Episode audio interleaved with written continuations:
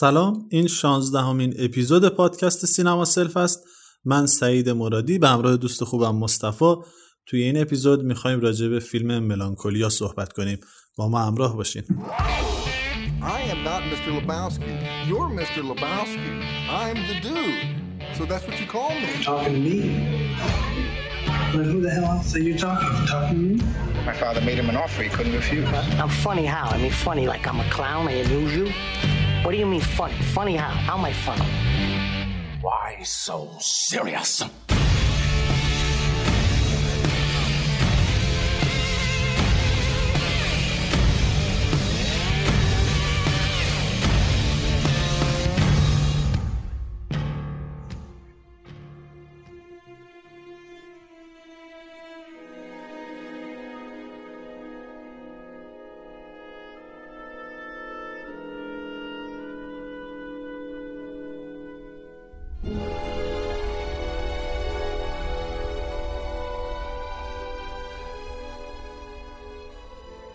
فیلم ملانکولیا محصول سال 2011 ساخته کارگردان خیلی مشهور لارس فونتریه هست و توی کارنامه تریه هم یه مقدار متفاوت هست نسبت به خیلی از کارهاش. توی این فیلم مجموعی از بازیگرای فوق‌العاده و بنام بازی کردن. کرستن داست نقش اصلیشو داشته و شارلوت گینزبرگ هم که توی همه فیلم های فونتریه مخصوصا توی این اواخرش بوده. بازیگرای بزرگ دیگه هم بودن توی نقش های بازی کردن. جان هارت فقید و چارلت رمپلینگ هم توی فیلم بازی کردن. فیلم راجع به یک شخصیت هست که داستان هم از آغاز مراسم عروسیش شروع میشه. شخصیت به نام جاستین. وقتی فیلم پیش میره و ما این مراسم رو طی می‌کنیم به همراه جاستین متوجه میشیم که اون یک سری مشکلاتی داره. انگار یک حالت های افسردگی بهش دست میده و کارهایی رو انجام میده که شاید برای اطرافیانش زیاد جالب نباشه. داستان در واقع نزدیک شدن ما به این شخصیت هست و درک کردن وضعیت اون. منتها فیلم به طور کلی به دو قسمت تقسیم شده و ما توی قسمت دوم قرار چیزهای متفاوتی رو ببینیم. همونطور که از این معرفی کوتاه برمیاد داستان در واقع یک درام روانشناسانه هست و از این لحاظ یک مقدار با دوتا فیلمی که قبل و بعد از این ساخته شد توسط فونتری ارتباط داره با فیلم آنتی کرایست و فیلم نیمفومانیاک. ما هم توی این اپیزود قرار راجع به شخصیت جاستین صحبت بکنیم اتفاقاتی که برش گذشته و همینطور فرم روایی عجیبی که توی فیلم وجود داره و اینکه این فرم روایی چه معانی رو می‌تونه داشته باشه و در پشت خودش چه مزامینی رو همراه داره. خیلی خوشحالم که با ما همراه هستیم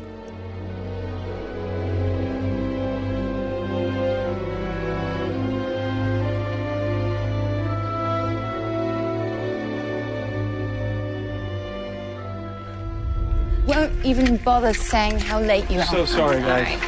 We're only there. Mm-hmm. That was two hours ago. Toast to the bride and the groom. You look glowing today. Never seen you look so happy. What are we excited about? Tomorrow night. That's right. I'm afraid of that stupid plan. And it is not going to hit us. You promise? Life is only on Earth. And not for long. I don't think you know that at all. Sometimes I hate you so much. You just did. I want to do this the right way. I'm afraid that the planet will hit us anyway. خب مصطفی فیلم ملانکولیا همونطور که از اسمش هم برمیاد خیلی توی تم روانشناسانه خود شخصیت اصلیش حرکت می‌کنه. و راجع به اون توضیح میده فیلم اصلا اون نمای ابتداییش رو هم که نگاه کنیم یک تصویر بسته است از چهره جاستین. شاید حالا که بس همین تصویر اصلی شد یه لحظه به ذهنم رسید چرا با همین پریلوگ اول فیلم شروع نکنیم؟ جایی که ما یک سری تصویر آهسته ببینیم از این شخصیت ها یک جورایی فکر می‌کنم کار ما رو راحت می‌کنه با داستانی که توی فیلمه. به ما از قبل نشون میده که چه اتفاقی قرار توی فیلم بیفته به شکل کاملا تلگرافی. ما دیگه می‌دونیم که قرار دنیا به پایان برسه و حالا یک شخصیتی داریم که این حس و حال رو هم داره. توی تمام فیلم انگار ما این تصاویر رو داریم تجربه می‌کنیم. یعنی همین تصاویری که اول فیلم می‌بینیم اون تصویر آهسته ای که وجود داره اون حالت گنگ و مبهمی که توش وجود داره و اون حالت سوبژکتیوی که انگار در درون این مثل خواب میمونه انگار. و ما این رو توی حداقل قسمت اول فیلم توی رفتار و توضیحاتی که جاستین نسبت به خودش میده هم می‌بینیم. یک جایی می‌بینیم که این نمی‌تونه تکون بخوره جایی نمی‌تونه صحبت بکنه یک جایی از تلفن می‌زنه به خواهرش و خواهرش بهش میگه تاکسی همونجا هست. فقط در و کافیه باز کنی بری توی ماشین. و این عمق میزان افسردگی یا همون ملانکولی یا هر ناراحتی که این شخصیت داره رو نشون میده. فکر می‌کنم اون قسمت ابتدایی خیلی خوب اینو به ما معرفی می‌کنه. این شخصیت و اون حال هواش رو به ما معرفی می‌کنه. Hello, darling. How are you? Just do as I've told you. There's a taxi down the street waiting for you. I already told her that. Just open the door and get in. Unbelievable. Just get in the cab, darling. Well, then call me back if you can't make it to the cab. No, we'll pay for it when you arrive. Don't worry about it. We'll see about that. I love you, darling. ببین سعید من موافقم همونجور که از اسم خود فیلم هم برمیاد مالی خولیا. مالی خولیا شاید اگر خیلی خلاصه بخوایم بگیم یک مدل از افسردگی هستش که از مشخصه های اصلیش لذت نبردن از چیزهای مختلفه که معمولا همراه هم هست با بی انگیزگی اختلال شدید روانی حرکتی بی اشتهایی و چیزهایی از این دست که کم و بیش و در موارد حادترش روانگسیختگی حتی. خب خیلی ما اینا رو تقریبا تمام این قسمت ها رو توی خود شخصیت جاستین می‌بینیم توی قسمت های مختلف. آره و اصلا همون آغاز فیلم یعنی با پیش زمینه که از اسم خود فیلم داریم اون حالت فیگوراتیوی که در واقع اشاره کردی slow motion ی که ابتدای فیلم هست به ما نشون میده که ما با یک نوع زمان نامتعارف نسبت به چیزی که آدمای عادی حس می‌کنن طرف هستیم. زمان کش میاد خیلی جاها. تجربه های روانی دردناکی که جاستین یا تجربه می‌کنه یا راجع بهشون حرف می‌زنه تو طول فیلم و ما می‌بینیم خیلی جاها چه فشاری روشه. اما نمی‌تونه بیان کنه به خصوص تو part اول که مربوط به عروسیش اصلا در مورد همین زمان که گفتی تو همون موقعی که اینا با ماشین وارد اون جاده میشن می‌بینی که خیلی زمان داره کن میگذره اونجا و بعد یهوی تصویر قطع میشه و می‌بینیم غروب شده یهوی زمان از دست رفته. آره یه جایی شخصیت میخوابه بیدار میشه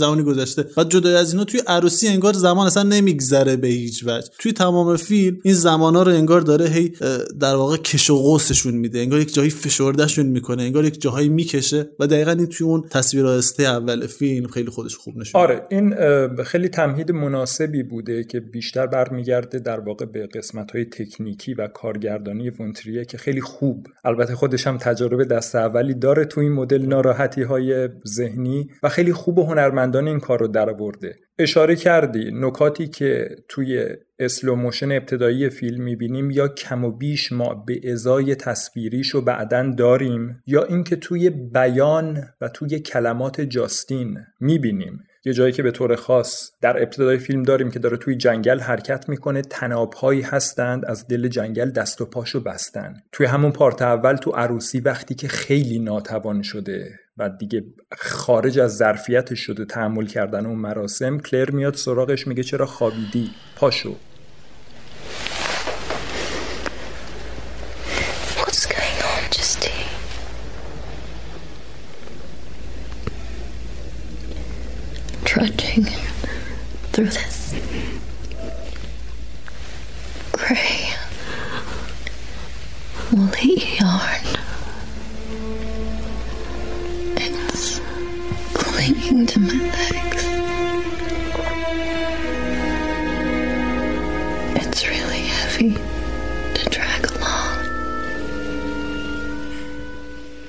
ببین واقعا نمی‌تونم. مثل اینه که تنابهایی از پشم و نمی‌دونم بند و اینها دست و پامو بستم و اینقدر سنگین شدم که نمی‌تونم خودم رو حرکت بدم حتی. دقیقا این نکته توی جملاتی که جاستین میگه توی اون ابراز کردنهاش خیلی به چشم میاد به خاطر اینکه جاهای مختلفی این احساسات خودش رو با آدمای مختلفی ممکنه این در میان بذاره و مهمترینشون خواهرش و می‌بینیم که یک سری عکس های متفاوتی توی این آدم ها می‌بینیم اون کسی که صاحب کارش هست با یک دیدی داره نگاه می‌کنه.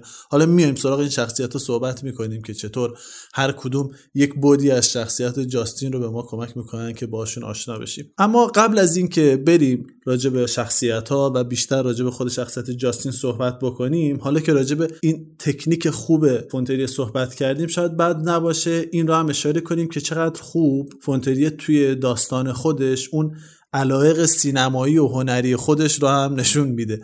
اون صحنه ابتدایی فکر کنم دیگه کاملا مشخصه که کامل گرفته شده از فیلم سال گذشته در مارین باده و نقطه جالبش اینه که همین مسئله زمان هم با اون ارتباط پیدا می‌کنه. یعنی توی اون فیلم ما کاملا یک بحث بی زمانی رو داریم. و جالب اینه که اونم یک نقطه قوت هست توی فیلم نامه نویسی اون کار. یا توی قضیه خود افسردگی جاستین اون تصویر اولیه‌ای که جاستین با یک گل توی رودخانه دراز کشیده هرچند ما بعدها توی خود فیلم همون تابلوی معروف اوفلیا رو می‌بینیم ولی یک ارجایی داره به همون تابلو یا یک تابلوی دیگه هست از فکر کنم شکار یا شکار در برف یک همچین عنوانی داره که فکر کنم اولین بار توی فیلم سولاریس دیدیم. اونم اینجا هست. احساس می‌کنم خیلی راحت خودش رو آزاد گذاشته فونتری. همونطور که موضوع فیلم خیلی خودش مربوطه تمام فضای فیلم رو هم شخصی کرده.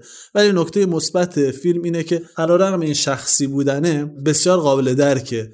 به طور کلی می‌خوام این رو بگم که فیلم اصلا شاید خیلی داستان مثلا پرکشش و جذابی نداشته باشه. هرچند برای من ممکنه داشته باشه ولی به طور کلی ممکنه اونقدر جذاب نباشه. اما یک هدف عمده داره و اونم اینه که ما رو همراه بکنه با یه شخصیتی که اون داره یک وضعیتی رو تجربه می‌کنه و ما هم مثل اون شخصیت داریم این حالت رو تجربه می‌کنیم. حالا می‌خوام بریم بریم استراحتی بکنیم برگردیم راجع به این که این تجربه چی هست و چطور توی دو تا قسمت متفاوت داستان فیلمساز ما رو مجبور می‌کنه تا این حالت رو تجربه کنیم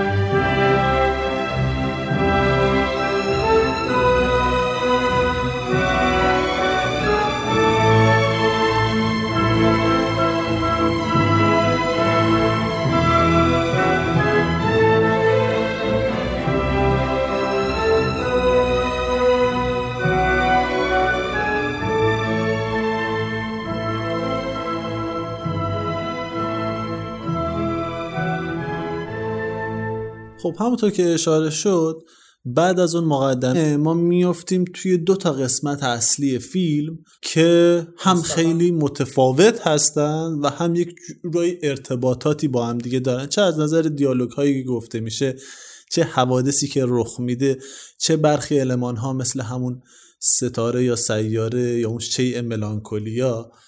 و یا نوع نگاهی که شخصیت ها دارن. همه اینا یک سری مواردی هست که دوتا قسمت رو یک جوری به همدیگه مرتبط می‌کنه. ببین الان که صحبت قسمت دوم کردیم به نظرم بد نباشه یه اشاره فقط به داستان کلی قسمت دوم هم بکنیم. حداقل در ظاهر امر اینجور به نظر می‌رسه که یه روز یا دو روز بعد از عروسی هستش و جاسین برمیگرده به اون خونه ای که هنوز کلر و جان توش هستند و اجاره شده بود برای عروسی. ماجرا اینه که جان بسیار علاقمند به ستاره شناسی هست و همه دانشمندا هم گمان زنی کردن که یک سیاره‌ای به اسم ملانکولیا یا همون مالیخولیا یک مسیر عجیب غریبی رو طی کرده از پشت خورشید قراره که از کنار زمین عبور بکنه. و این تجربه ای که برای کلر ترسناکه. هی نگرانی که اگه به زمین بخوره چی؟ شوهرش بهش اطمینان میده که همچین اتفاقی نمیفته و ما اونجا جاستین رو داریم که اساسا براش مهم نیست همچین چیزی اتفاق بیفته یا نه و اینکه در پایان هم می‌بینیم که تصادم نهایی رخ می‌دهد. حالا به جزئیات این داستان طبیعتا تو طول پادکست بیشتر می‌پردازیم اما فکر کردم که لازم بود یه کلیتی از خود داستان قسمت دوم گفته بشه. ببین نکته ای که گفتی من می‌خوام یه خورده تعمیمش بدم. یعنی خب سوالی که پیش میاد طبیعتا اینه که ربط این دو قسمت به همدیگه چیه؟ چرا انقدر به طور واضح از طرف خود فیلمساز چپتر یک چپتر دو خورده؟ و اون یکی اسم جاستین رو داره این یکی اسم کلر رو داره. انگار کاملا این دوتا قسمت هم دوتا خواهر خونده هم دیگه هستن دوتا قسمت آره. چی میشه که ما از دل یک ازدواج برای یک آدمی که می‌دونیم یه گیر و گرفتاری های ذهنی و روانی داره و توی فیلم کاملا مشخصه داره چقدر بهش سخت میگذره و تجربه اون عروسی هم خوب پیش نمیره در نهایت. ارتب... مشکلاتی که با خود داماد داره مشکلاتی که پدر و مادر عروس با هم دیگه دارند مشکلاتی که خواهرش می‌خواد همه چیز رو منیج بکنه. شوهر خواهرش پول گذافی برای این داستان پرداخت کرده و گویا همشون هم انتظارشون از جاستین یه چیزه. اینکه می‌خوایم تو خوشحال باشی. اینکه می‌خوایم داستان درست نکن. همه چیز عادی اتفاق بیفته. می‌خوایم که همه چیز نرمال باشه. جاستین هم تمام سعیش رو داره می‌کنه اما در نهایت نمی‌تونه. خیلی کارها رو می‌کنه که توی فیلم دیدیم کارهای عجیب غریبی است. تو قسمت دوم ربطش به این داستان عروسی چیه؟ اونجا ما می‌بینیم جاستینی که تو قسمت اول همه لنس ها روش زوم شده بود و ازش انتظار می‌رفت که عادی رفتار کنه. کارهایی که می‌کرد باعث شرمساری دیگران بود. توی داستان دوم انگار اون ماجرای عروسی و همسر و پدر و مادر به کل به یک کنار رفته و ما با یک ماجرای حالا بگیم فضایی علمی تخیلی هر چیزی می‌خوایم بگیم یک سیاره ای می‌خواد بیاد و برخورد بکنه به زمین. یه بحث اینه که تشابهات این داستان با داستان اول چیست و ما این داستان دوم رو یعنی قسمت دوم رو در چه پرتوی می‌تونیم تفسیر بکنیم اصلا؟ یعنی مثل همون ماجرای مربوط به زمان و در واقع انبساط و انقباز زمان که به درستی مطرح کردی آیا این یک روایتی هست که می‌تونیم در نظر بگیریم. به موازات روایت اول داره این توی ذهن جاستین اتفاق میفته باید به شکل نمادین بهش نگاه کنیم. به عنوان یک چیز واقعی بهش نگاه کنیم. ببین توی خود داستان که اینو کاملا کرونولوژیکال هست یعنی کامل بر حسب زمانه. یعنی اول اتفاق اول افتاده و بعد یه مدتی گذشته و ما شاهد قسمت دوم هستیم. اما دقیقا می‌دونم می‌خوای چی بگی. می‌خوای راجع به این صحبت بکنی که اصلا ما باید چطور قسمت دوم در کنار قسمت اول قرار بدیم. به عنوان یک دو واقعی متناقض یا به عنوان دو واقعی موازی یا به عنوان دو واقعی مکمل چطور اینا می‌تونن به هم دیگه کمک بکنن فکر می‌کنم در درجه اول اسم فیلم چون ملانکولی هست فکر می‌کنم از همین بچه بچه روانشناسانش اگه بریم جلو خیلی خوب باشه. اگه دقت کنی فیلم شروع میشه با یک تصویر کاملا رویایی یک زن و شوهری که دارن توی یک ماشین فوق میرن به یک مراسمی که توی یک خونه فوق داره اتفاق میافته. ما توی اونجا با یک سری شخصیت هایی روبرو میشیم که کم کم احساس می‌کنیم ببین قبل از اینکه اصلا این شخصیت ها رو ببینیم جاستین خیلی حالش خوبه. یعنی یک رابطه خیلی خوبی رو داره با همسرش. ما گاهی اوقات جرقای خیلی ریزی رو می‌بینیم. موقعی که داره به ستاره نگاه می‌کنه احساس می‌کنیم یک سری اتفاقات عجیب غریبی داره توی ذهنش میفته اما واقعیتش اینه که حالش خوبه. دقیقا استارت از جایی شروع میشه که این توی اون مراسم شام مادرش و پدرش شروع می‌کنن به صحبت کردن و ما کم کم انگار داریم یه استارت های رو می‌بینیم و کم کم باید به ذهنمون بیاد که آره یک سری اختلالاتی تو این آدم وجود داره و کم کم داره انگار نور افکن انداخته میشه روی اینها. و بعد اون صاحب کارش رو می‌بینیم که وسط عروسی داره یه عکس می‌ذاره میگه بهم یه تگلاین بده راجع به این تبلیغات. و بعد دقیقا درست گفتین همسر عجیب غریبش که اصلا انگار هیچ شناختی راجبش نداره و اون همسر خواهرش شوهر خواهرش که اونم فقط داره راجع به مادیات نگاه می‌کنه. ما کم کم می‌فهمیم چرا توی یک همچین استیت روانی قرار گرفته این شخصیت جاستین. اگه از این منظر بهش نگاه کنی جاستین یک آدمی هست که با یک افسردگی روبرو است و همونطور که خوب خودت توضیح دادی این افسردگیش در واقع با یک سری احساساتی همراه است که هر چقدر این رو به اطرافیانش میگه اطرافیانش کمتر درکش می‌کنن. وقتی به مادرش میگه چون مادرش دغدغش بد بودن زندگی مشترکه و معتقد این همش مزخرفه میگه آره چون تو داری ازدواج می‌کنی این حس رو داری. وقتی به پدرش میگه پدرش اصلا اینو ترک می‌کنه. اصلا قدرت درک این آدم رو نداره. تو تصور کن آدمی رو که توی یه همچین وضعیت اسفباری قرار داره و هیچ کس حرفش رو نمی‌فهمه. من فکر می‌کنم اگه از این منظر نگاه کنی به پارت اول پارت دوم کاملا برعکس میشه. یعنی ما میریم توی دنیایی که داره جاستین راست میگه. حالا داریم می‌بینیم این آدم هایی که هیچ جوری رو نمی‌تونن درک بکنن اگه در درون دنیای جاستین قرار بگیرن. اگه در اون حس و حال قرار بگیرن چه عکس هایی نشون میدن و بعد می‌بینیم کاره یه کسی مثل جان خودکشی می‌کنه.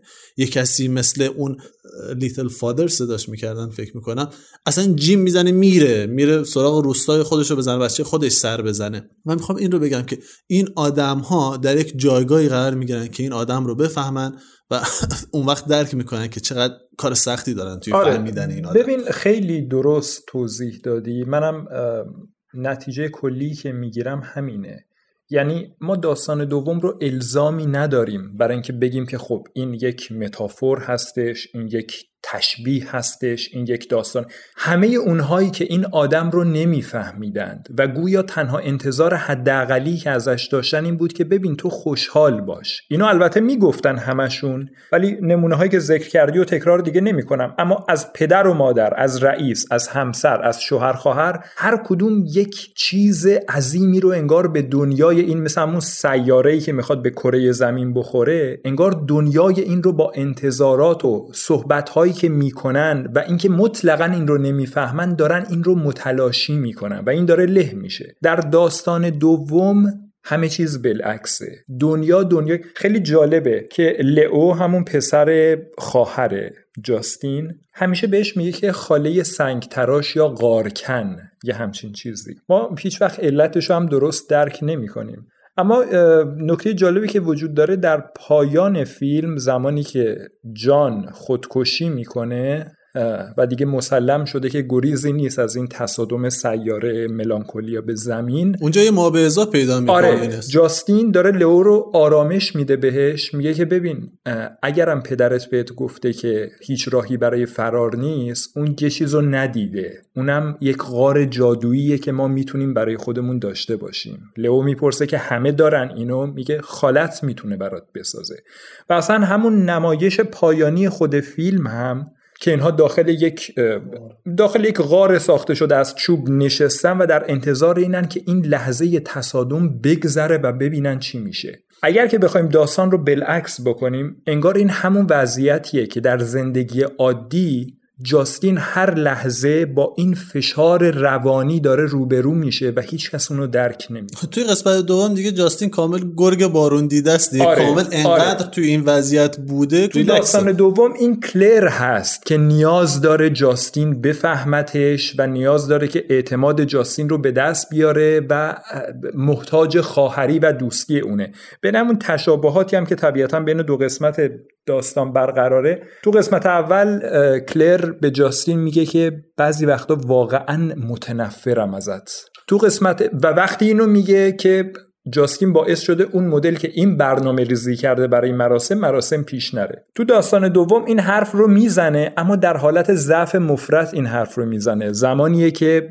جان خودکشی کرده و این با حالت اشک و اندوه داره میگه که می‌خوام کنار همدیگه باشیم. بیا یه دونه نوشیدنی بخوریم با همدیگه. یک موسیقی هم بذاریم رو بالکن تا این لحظه اتفاق میفته. و جاستین پسش می‌زنه و میگه مسخره بازی ها یعنی چی؟ و اون هم تو حالت گریه بهش میگه که بعضی وقتا خیلی ازت متنفر میشم جاستین. منظور اینه از این قرینه ها بسیار میشه پیدا کرد. این حالت این که ما رو به دنیای درون ذهن فلان آدم راه نیست دقیقا انگار عکس میشه توی دوتا پارتی که ما داریم. یعنی توی پارت دوم ما داریم من اینجوری تعبیر می‌کنم. اون تصادمی که داره اتفاق میفته و اون قار جادویی که اینا توش پناه می‌گیرن قار جادویی هستش یا پناهگاهی هستش که تو زندگی واقعی. هر لحظه کل... هر لحظه جاستین باید بتونه درونش پناهنده بشه تا اون برخورد و طوفان بگذره و بعد این دوباره بتونه خودش رو آداپته بکنه باشه. ولی در واقع نمی‌تونه اونو بسازه. ولی توی قسمت دوم توانایی رو به دست میاره. این که توی قسمت دوم توانایی هایی این به دست میاره فکر کنم از چندین جهت حالا یه مقدارش خود توضیح دادی. یه سری جاهای دیگه هم هست که این رو ما به شکل خیلی جزئیات می‌بینیم. اگه دقت کنی این توانایی اندازهگیری این محاسبه کردن برنامه ریزی کردن توی فیلم خیلی زیاده مخصوصا توی بخش اول. اینکه سر ساعت شما باید بیایید اینکه سر ساعت باید برید بیرون. یک آدمی اونجا وجود داره کامل انگار از فضا اومده که فکر کنم بازیگر خیلی دوست دارم. فکر کنم اسمش از اودوکیر یا یه همچین اسمی داره یه بازیگر فوق العاده که مسئول اجرای این جشن هست. خیلی با نمکه. یکی از کارهایی هم که می‌کنه فقط این رو من بگم اونجایی که میگه مهمونی من رو خراب کرد تا تمام فیلم همیشه دستش این برای صورتی که اینو نگاه نکنه. کامل یک حالت کاملا فضایی داره و می‌بینی که همه چیز رو اندازه گیری کرده و این آدم ها هم دارن همین کارو می‌کنن. هم خواهر دقیقا کلر همین شکل شوهرش همین شکل همه چیز دارن محاسبه می‌کنن و نمونه بارز محاسبه گریشون توی اون لوبیاهایی هست که توی بطری میریزن. و بعد به این جاستین رو به همه میگن که چند تا توش هست. در آخر می‌بینیم چقدر اون داره تاکید می‌کنه که بله همشون اشتباه گفتن بعضی ها نزدیک گفتن اما هیچکس نتونست و امتیازش خیلی مهمه و اینها. اما اینو می‌خوام بگم. دقیقا توی قسمت دوم هست که جاستین به طور دقیق اشاره می‌کنه به تعداد لوبیاهایی که توی بطری هست. و این نشون میده که این آدم اونجا توی قسمت دوم فیلم از همه حقایق باخبر باشه. حالا خیلی مهم نیست که دقیقا پارت دو چه ارتباطی با پارت یک داره. اون چیزی که توش خیلی مهمه اینه که ما از طریق تفاوت ها و تشابه هایی که دو دو توی دو تا پارت هست به حقیقت پی ببریم. من فقط این رو, رو تکمیل بکنم. تو پارت یک همون افرادی که بسیار رو همه چیز دقیق هم هستن نتونستن یک عدد نزدیک هم برای اون مسابقه بیمزه در واقع بگن. اما توی پارت دو آره ما واقعا کار نداریم. این تصور جاستین از خودش هست یا هر چیز دیگه. یک داستان هست ادامه ماجرا هست. اما مهم اینه که جاستین در جایگاهی قرار می‌گیره در داستان دوم. که از ریز جزئیات مطلعه و زمانی هم که داره عدد دقیق رو میگه اگه اشتباه نکنم 678 تا لوبیا همون موقعیه که داره به کلر میگه. کلر نامطمئن از این که ببین جان گفته که این ملانکولیا به زمین نمی‌خوره اما اگه یه وقت خورد چی؟ جاسین داره با اطمینان بهش میگه که زمین پر از شرارت. زندگی هیچ جای دیگه ای هم جز توی زمین وجود نداره. مطمئن باش از بینم بره نیاز به قصه خوردن نیست. تنها جایی که میشه زندگی کرد همین زمین با همین عیب و ایراداش و این هم دوامی نخواهد داشت. که اون میگه تو از کجا می‌دونی؟ یا تو همیشه فکر می‌کنی همه چیز رو نمی‌دونی. و این هم آره دقیقا به همین ماجرای لوبیا رو همون موقع مطرح می‌کنه. کلر میگه می‌خوای چه نتیجه بگیری؟ خب حالا گیریم که درست میگه من یه سری چیزها رو می‌دونم. و این خیلی جالبه. دقیقا در راستای همین مسئله که مطرح کرد. خیلی خوب شد به این قضیه اشاره کردی و این مسئله زمین حالا که تقریبا اون چیزایی که باید راجع به بود روانشناسانه فیلم می‌گفتیم گفتیم.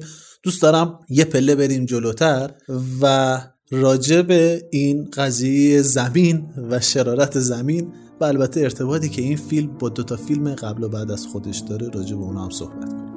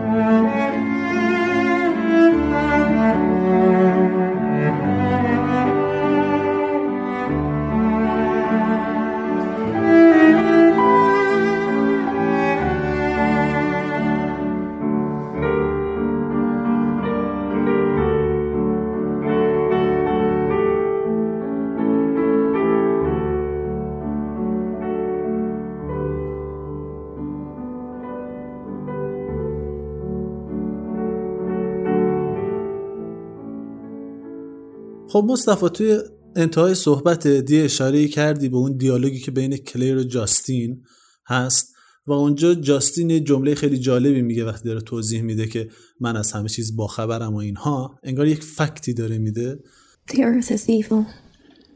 We don't need to grieve for it. What? Nobody will miss it. But where would Leo All I know is life on earth is evil, There may be life somewhere else. but there isn't. و معنای ضمنی جملهش هم این می‌شد که زمین شرارت هست یا عین شرارت هست یا همچین چیزی توی خود فیلم حالا دیالوگ های زیادی هست برقرار میشه بین شخصیت ها اما اغلب این دیالوگ ها دیالوگ های روزمره است و خیلی حالت نمادین پیدا نمی‌کنه به غیر از یکی دو مورد.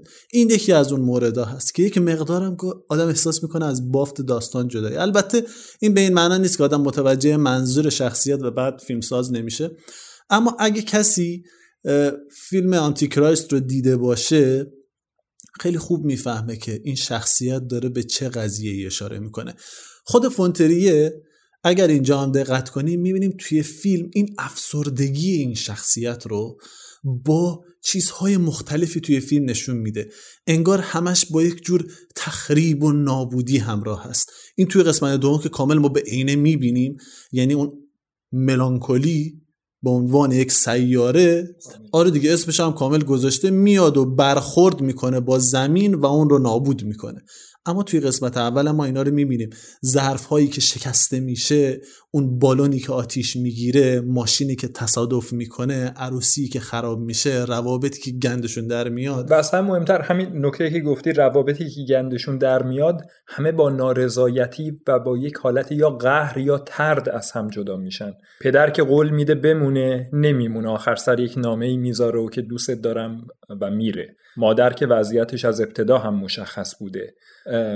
در مورد رئیس رئیسش می‌بینیم که چه اتفاقی میفته تنها جاییه که جاستین عملا توی روی طرف می‌زنه که تو هیچی نیستی هیچی هم برات زیاد هستش. این نگاه های بد و از اون مهمتر. دیالوگی پایانی که یعنی حکم یک جور خداحافظی و اینکه انگار عروسی اصلا در کار نبوده بین جاستین و مایکل اتفاق میفته که مایکل بهش میگه می‌تونست خیلی بهتر از این باشه. جاستین هم میبینیمش که ناراحته. میگه آره می‌تونست ولی چه انتظاری داشتی؟ قرار نیست انگار حوادث به یک می‌دونی رستگاری قرار نیست برسن. این رو تو کامل توی این اتفاقات مخربی که توی داستان میفته می‌بینی و ما این رو به طور کلی به شکل نابودی می‌بینیم. یعنی دنیایی که داره به سمت نابودی حرکت می‌کنه و اون نابودی خیلی بزرگی هم که در انتها اتفاق میفته با مرگ همراه هست و ما می‌تونیم این رو در نظر بگیریم که چیزی که توی کل فیلم ازش داره به اسم نابودی مطرح میشه در واقع همون مرگه و شخصیت هایی هستن که دارن با مرگ خودشون یا با حالتی مرگاور یا فشار روانی که در حد مرگ واقعا یا بیش از اون سنگینی می‌کنه و اصلا زندگی و زیستن رو عذاب آور می‌کنه. دقیقا. حالا در کنار این یه سری عناصر دیگه رو ببین که فیلمساز خیلی هوشمندانه اونها را قرار میده. بارون و اون تگرگی که میاد و عنصر آب جایی که می‌بینیم روی خاک خیلی تاکید میشه. جاهایی که باد همش ما می‌بینیم داره میوزه توی اون فضا. خود طبیعت طبیعتی که چنگال زده توی این پاهای جاستین نمی‌ذاره اون پیش بره یا این طبیعتی که تمام طبیعت این متخاصمه دقیقا متخاصم تمام این آدما رو که علا رقم این که خیلی متمدن هستن کامل اینا رو احاطه کرده در بر گرفته و یک جورایی این توانایی عمل رو از اینها گرفته باز هم یک اشاره داره به خود طبیعت. و همون زندگی. انگار این زندگی و مرگ قرار نیست شکل کاملی رو ایجاد بکنن. انگار کامل در تضاد با همدیگه قرار گرفتن و ما اینا رو توی این طبیعت می‌بینیم. چرا این رو میگم؟ به خاطر اینکه دقیقا این به اون تفکری که فونتریه پشت این داستانش قرار داده مرتبط میشه. تفکر این که این زندگی اگرچه یک زندگی توی همون دیالوگی که دو گفتی بهش ارجاع میدم میگه این زندگی روی زمین وجود داره و جای دیگه هم وجود نداره اما این شیطانی هست این شرارت درش هست و این برمیگرده به همون قضیه به خاطر اینکه زندگی خود انسان ها روی زمین حالا توی آنتیکراست خیلی بیشتر به این قضیه اشاره میشه که با گناه همراه هست. با رقابت همراه با هست. فقدان. و با فقدان همراه است دقیقا اون تمی که اونجا خیلی تکرار میشه اینجا هم وجود داره. و این آدم هایی که احساس می‌کنن بعد از این قضیه زندگی انگار یک نیستی یک نابودی یک پوچی وجود داره و اصلا نمی‌تونن با اون قضیه کنار بیان. در حالی که همونطور که گفتم جاستین مثل یه گرگ بارون دیده اونجا وایستاده و کامل این رو درک می‌کنه. حالا من یه نقل قولی از جیجک یه جا خونده بودم که می‌گفت که این فیلم یک فیلم کاملا مثبتی است. به خاطر اینکه توش شخصیت جاستین شخصیتی است که با این فقدان حالا تو اسمش فقدان گذاشتی با این نابودی با این مرگ یک جورایی کنار میاد. هرچند من اینو خودم قبول البته نمی‌دونم توی جایگاهی هستم که قبول داشته باشم نداشته باشم اما به نظر من یک مقدار خندهدار میاد به خاطر اینکه اون پذیرفتنی که من خودم همیشه توی ذهنم هست راجع به مسائل یک جوری همراه هست با یکی شدن همراه هست با همراه شدن همراه هست با صلح. اما اون پذیرفتنی که فکر می‌کنم توی جاستین هست یک جور پذیرفتن ناشی از عدم توانایی در واقع اجبار و یک جور انگار در یک مخمسه گیر افتادن و نداشتن راه فرار هست و با اون پذیرفتن خیلی فرق می‌کنه. ببین من صحبتی که گفتی رو براش که ما به دوباره از پایان فیلم بگم. اگه به همون زمانی که این سه نفر یعنی جاستین کلر و لئو توی قار نشستن نگاه بکنی بازی این دو بازیگر یعنی جاستین و کلر خیلی جالبه. جاستین همون عبارتی که گفتیم مثل گرگ بارون دیده داره کلر رو نگاه می‌کنه. کلر خیلی وحشت زده است. خودش دست دراز می‌کنه که دست جاستین رو بگیره. جاستین یه حالتی داره نسبت بهش که ببین من حالتو می‌فهمم. متوجهم که چقدر تحت فشاری متوجهم که این نابودی داره میاد و تو خیلی برات حراسناکه. اما از طرفی دنیای من تماما پر از همین نابودی ها بوده. یعنی یک جوری انگار حتی احساس یک نوع شرمساری هم داره که ببخشید که دنیای من اینجوری هستش. تا لحظه ای که تصادم اتفاق میفته و اینا هنوز دست در دست هم دیگه نشستن. ترس برطرف نشده. کلر به آرامش نرسیده. کودکم که مطلق چشماش رو بسته. نکته که اشاره کردی درسته. یعنی تو کارهای ونتریه ما نمی‌بینیم اون مدلی رو که حداقل از رستگاری یا پذیرش مرگ در کنار زندگی یا اینکه اصلا این دو مفهوم دو روی یک سکه هستن نه بینشون فاصله زیادی وجود داره. همون فیلم آنتی کرایست رو که مثال زدی سعی می‌کنیم اسپویل نکنیم اما هرچه فیلم به پایان نزدیک میشه فیلم به سمت اساتیر آفرینش نزدیک میشه. توی این فیلم حداقل تو چپتر دومش داستان کاملا حالت آخر و زمانی پیدا می‌کنه. چیزی که بین این دو فیلم مشترکه یعنی داستانی که از ازل داره روایت می‌کنه تا داستانی که می‌خواد از ابد صحبت بکنه اون دید تلخ و بدبینانه که ونتریه نسبت به کل هستی و زندگی داره. و تا اگه بخوام فقط یک استشهاد کوچیکی از فیلم آخرش The House That Jack Built که خیلی سر و صدا هم کرد بکنم. خیلی ها در واکنش گفتن که عملا ونتریه فیلمسازی هسته که ماجرای گناه رو و درد رو و پوچی رو و مرگ رو و خیلی از چیزهایی رو که معمولا از ساحت هنر کنار زده می‌شد تصور عامه این بود که اینا اصلا بود زیبایی شناسانه توش نداره اما در ناخداگاه هنر حضور دارن البته. فکر می‌کنم البته. یک تأکیدی روی این قضیه داره که اینا جو... اجزای جدا نشدنی هنر دقیقا حتی خیلی جاها میاد مبالغه می‌کنه و دست به یک معماری آگاهانه اگزجره شده ای می‌زنه با چیزهایی که برای ما شناخته شده یعنی آشنایی زدایی می‌کنه با چیزهایی که به هیچ عنوان چیزهای دلپذیری به حساب اصلا چیزهایی که ما به هیچ وجه اینا رو نمی‌تونیم در کنار همدیگه قرار بدیم نه تنها اینا رو در کنار همدیگه قرار میده بلکه بارها به ما میگه اینها توی هنر توی دنیا در کنار هم بودن. منتها تو خوب با دقت بهشون نگاه نکردی. حالا اینکه چقدر این حق داره توی این آره این فلسفهش به کنار که درسته یا غلط اما تاکیدش بر اینه که ببینید خیلی از مفاهیم گل و بلبلی که ما مطرح می‌کنیم به خاطر این زیبان که طرف مقابلی هم دارن یعنی وچه منفی هم دارن.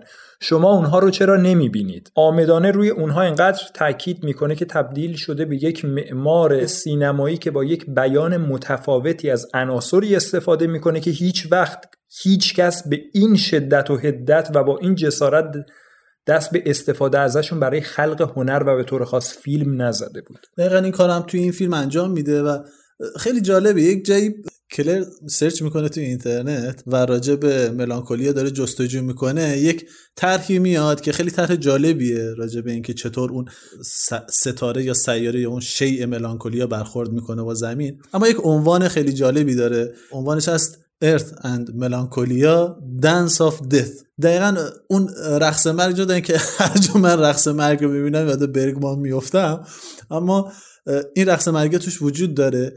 اون ارتباط این ملانکولی با زمین به عنوان منشأ زندگی برای ما حداقل که توی توی فیلم تاکید میشه که همین هست فقط زندگی و جای دیگه ای نیست. و اون ارتباطش با مرگ رو فکر کنم اونجا خوب توضیح میده. و این به طور کلی فکر می‌کنم خوب تبیین می‌کنه دیدگاه به نوع اگزیستانسیالیستی خود فونتریه رو نسبت به وجودش نسبت به دنیایی که توش داره زندگی می‌کنه و نسبت به رابطه ای که خودش به عنوان یک انسان با این طبیعت داره. خیلی جالبه من فقط در حالا که صحبت در واقع دیدگاه فونتریه شد بر هیچ کس پوشیده نیست. آدمیه که بسیار هم علاقمنده و آدم بسیار باهوشه تو زمینه روانشناسی. مستقل از اینکه خونده باشه یا شهودی خودش اینها رو درون خودش داره. فیلم های اولش هم بوده یعنی تو از خود فیلم Element of Crime و اروپا اصلا اروپا که با یک جور روان کاوی شروع میشه. تو توش اصلا کاملا اینو مشهوده. در کنار این مسئله در واقع دید بدبینانه ای که نسبت به خود طبیعت و ماهیت هستی و زندگی روی زمین داره و البته قائلم نیست که زندگی جای دیگه روی زمین هم باشه تفاسیر روانکاوانه ای هم که به دست میده از عملکرد و کنش و انگیزه شخصیت های داستانش به قایت جدا از اینکه جبری و حتمی هستند به شدت هم بدبینانه هستند. یعنی باز به خود فیلم برگردیم یه خورده دقیقتر بشیم هرچند تو صحبت کرده بودی در ابتدای کار راجبش. می‌بینیم مادر یک جایی که جان داره میره دنبالش مادر گذاشته رفته توی هموم میگه که بیاین می‌خوایم کیک رو ببریم. میگه ببین زمانی که جاستین اولین رابطه جنسی رو داشت من نبودم. زمانی که اولین دستشوییش رو هم رفت من نبودم. الان دیگه برای بریدن کیک طبیعتا وجود من الزامی نداره. خیلی بی رفت نمیگه ولی خب منطقی پشت این صحبتش هست. اما آره نکته اینه که این دو مسئله که اشاره می‌کنه واقعا به لحاظ روانشناسانه مسائل بسیار مهمی هستن و این جالبه که ونتریه این رو میاد و تو دهان مادر می‌ذاره حالا بخشیش به خاطر اینکه در واقع شاید به خاطر اینکه استیت ذهنی و روانی ناپایدار و عجیب غریبی و که شخصیت اصلیش توش گرفتاره توضیح بده یا اینکه کلا خواسته که شخصیت های اطراف هم به نوعی سهم و نقش خودشون رو داشته باشن دقیقا. تو کامل اینو بین وضعیت پدر و مادرش می‌بینی. و پدر که یک آدم کامل بیخیاله.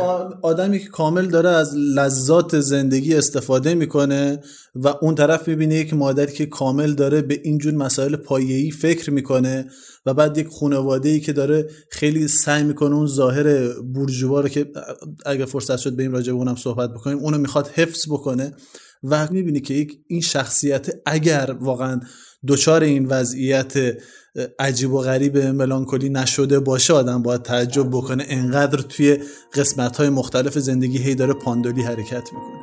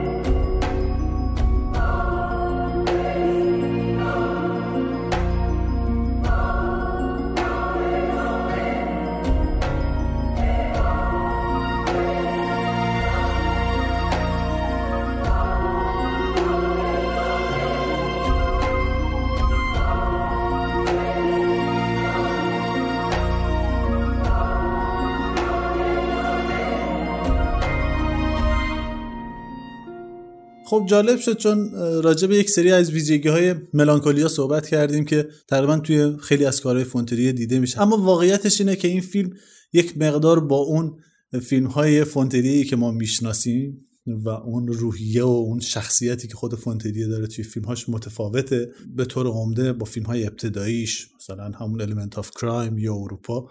اونم به خاطر اینه که خود فونتریه یک سبک از فیلم سازی رو در واقع همراهی می‌کنه که فکر می‌کنم خیلی ها بشناسن به نام دوگما دوگما 95 که توش خیلی تاکید میشه روی عدم استفاده از خیلی تکنولوژی خیلی پیشرفته ای معمولا از فیلم های نقطه دار استفاده می‌کنن خیلی ویژگی های حرفه ای ممکنه توی فیلم سعی نشه ازش استفاده میشه خیلی روی کرده تجربی داره این فیلم ها اگر خیلی نخوایم راجبش صحبت بکنیم. و فکر کنم دوربین رودست هم دوربین رودست هم یکی از ویژگی هایی که توش استفاده میشه. اینکه قرار نیست توی زمان خیلی جلو عقب رفته بشه و اینجور چیزا آخه این دوربین روی دست تو به طور خاص چون تو سینمای ایران داستان شده بود بعد از مدتی همه برای هر فیلمی از دوربین رودست به جا و بیجا استفاده می‌کردن. دقیقاً نگاه کن توی سینمای ما یه مقدار دوربین روی دست کاربردش نزدیک کردن داستان به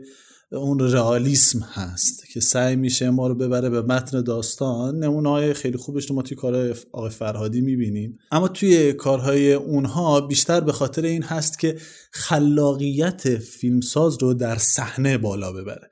این دقیقا نقطه تفاوتی که ما تا حدودی توی این کارها می‌بینیم. می‌بینیم که خیلی این فیلم مبتنی هست به جزئیات فیلمنامه و از پیش تعیین شده. افکت های تصویری توش استفاده شدن. بنابراین اصلا قرار هم نیست توی اون جنبش سینمایی فیلم ساخته بشه. واسه همین یه مقدار فرق داره با اون کارهایی که اغلب فونتریه کرده. شاید یه فرصتی اگه بشه بریم سراغ کارهای دیگه فونتریه. جالب باشه.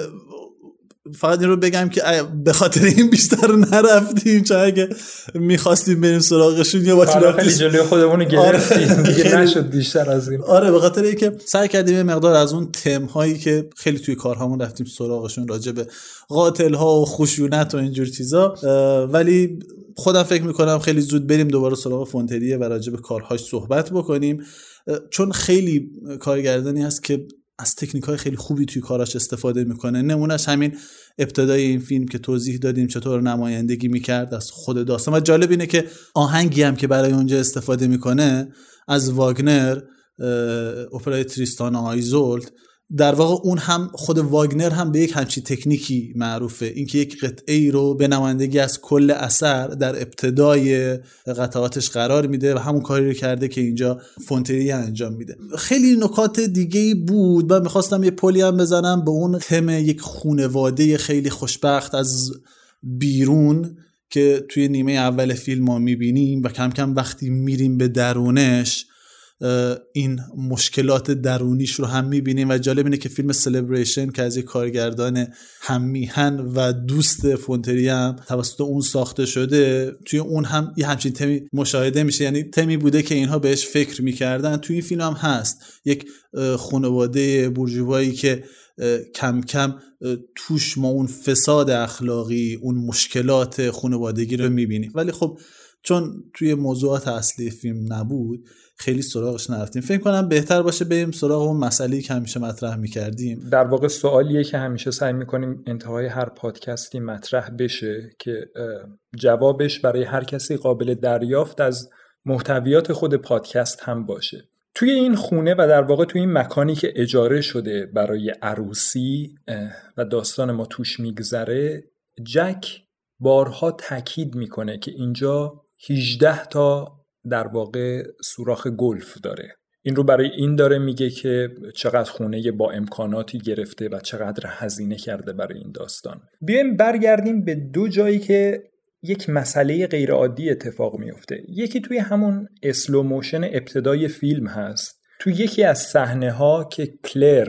کودک خودش رو لئو رو توی دست گرفته و داره میدوه و پاش توی جنگل هم فرو میره. ما یه دونه از اون سوراخ‌های گلف رو می‌بینیم و پرچمش رو. این آروم که تکون می‌خوره عدد روش رو می‌بینیم 19 هستش. این یک جا و جای دیگر توی پارت دوم داستان. زمانی که جک ما به ازای واقعی همون حالت آره. رویا رو می‌بینیم. آره. زمانی که جک خودشو کشته و کلر هم متوجه شده که ملانکولیا داره میاد و به زمین برخورد می‌کنه و هیچ چاره ای نیست. دست لئو رو می‌گیره سوار اون ماشین گلف میشن. کلر اندکی با لئو پیش میره تا جایی که دیگه وا میده می‌بینه که شدنی نیست. جایی که میشینه دوباره ما اون سوراخ گلف رو و شمارش رو می‌بینیم. دوباره پرچم شماره 19 رو نشون میده. سوال اینه با توجه به اینکه به وضوح توی فیلم گفته شده که این زمینی است که 18 سوراخ گلف داره و چند جا هم بهش یعنی روش فورس و ام، تأکید گذاشته شده. و باز هم از طرفی ما دو جای مهم فیلم می‌بینیم که ما سوراخ 19 هم رو داریم می‌بینیم. ارتباط این مسئله با آن چیزی که در پادکست گفته شد یعنی از طریق چیزهایی که در پادکست گفته شد چگونه می‌تونه قابل تبیین باشه؟ بسیار خوب. راجع به فیلمی صحبت کردیم که توش شخصیت اصلی تو یک وضعیت بغرنجی گرفتار شده بود و بعد در قسمت دوم دیدیم که تجربه بودن توی اون وضعیت اسفبار چجوریه.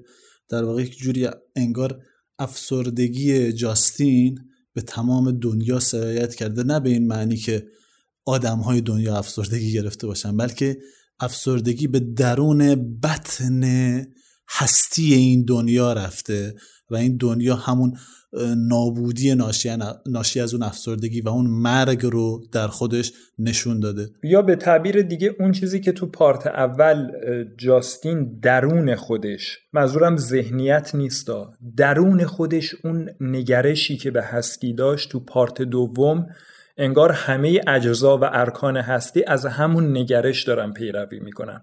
از خود نفس این ماجرا که یک سیاره به اسم مالی خولیا داره میاد و می‌خواد به زمین بخوره بگیر تا خیلی از چیزهای دیگه. تگرگ از آسمون اومدن محیط متخاصم و مسائلی از این دست. این فکر کنم تجربه خیلی خوبی باشه به خاطر اینکه کارگردان این رو ساخته که خودش هم سالها با این وضعیت روبرو بوده و اون رو تجربه کرده و فکر می‌کنم با اون قدرت خارق العاده خودش با اون نبوغی که داره خوب تونسته این رو به تصویر بگیره بله در واقع ترکیب تجربه و نبوغ دست به دستم میدن مجون خوبی در نتیجه. خیلی خوبی داده. خیلی ممنونم که توی این صحبت شرکت کردی. خیلی لذت بردم از صحبتات. امیدوارم که شنونده های ما هم از این اپیزود لذت برده باشن و توی اپیزودهای بعدی هم ما رو همراه کنن و یادشون نره نظرات خودشون رو توی این اینستاگرام توی تلگرام و توی Castbox جاهای مختلفی که به اپیزودهای پادکست سینما صرف گوش میدن برای ما بذارن موفق باشید.